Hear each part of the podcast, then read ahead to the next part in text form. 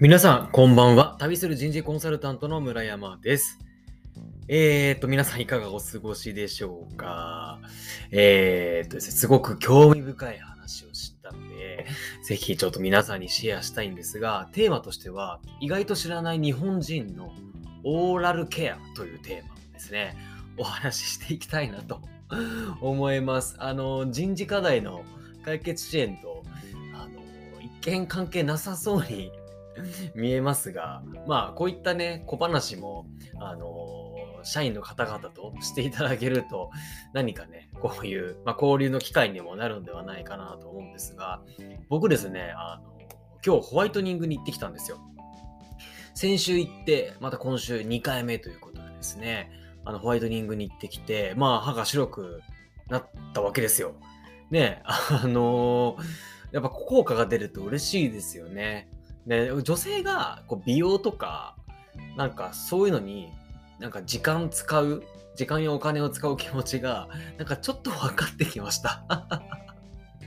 ああ、女性ってこういう気持ちなのかなとか、エステ行ったりとか、なんかこう、ね、えー、美容、病院行くとかもね、ありますけど、ああ、なんか気持ち、これで綺麗になるっていうのはね、なんか嬉しいですよね。気持ちもこう前向きになれるし、あなんか気持ち分かったんですよ。で、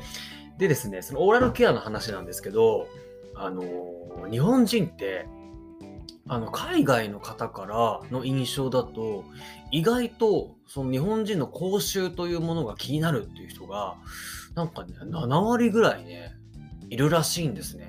ちょっとこのデータをですね、あの具体的にどういうふうに取ったのかっていうのが、ちょっとあの分かってないので、まあ、このデータも、まあ、本当参考程度に聞いてもらいたいんですけど、え本当かなってちょっと思ったりもしたんですけどね。その外人が、外国人の方が日本人のその、ね、講習気になるって言ってる人が7割ぐらいいると。うん。まあ、まあ、何が言いたいのかというと、まあ、要はですね、日本人えーと、海外の方がオーラルケアっていうのはかなりこうなん積極的にあのやってるらしいんですね。それこそ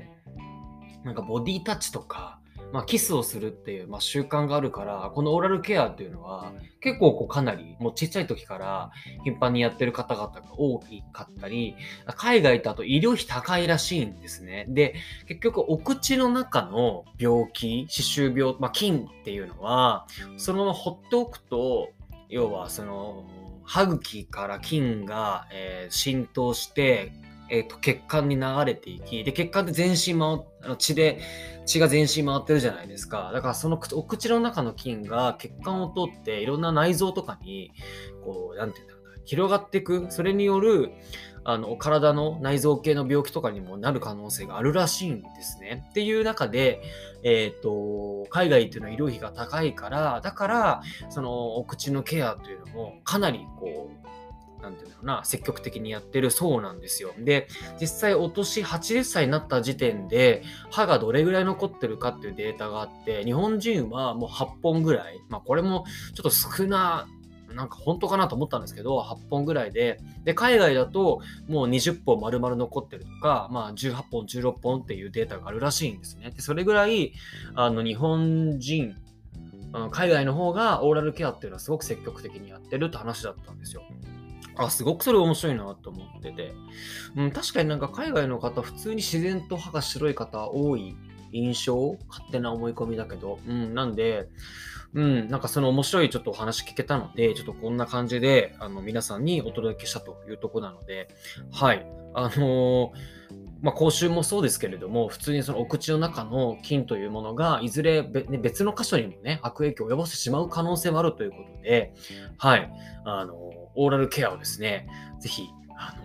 興味ある方は積極的に進めていただければなという、まあ、そんな共有でございました。えー、最後までお付き合いいただきましてありがとうございます。えー、素敵な夜をお過ごしください。ではまた。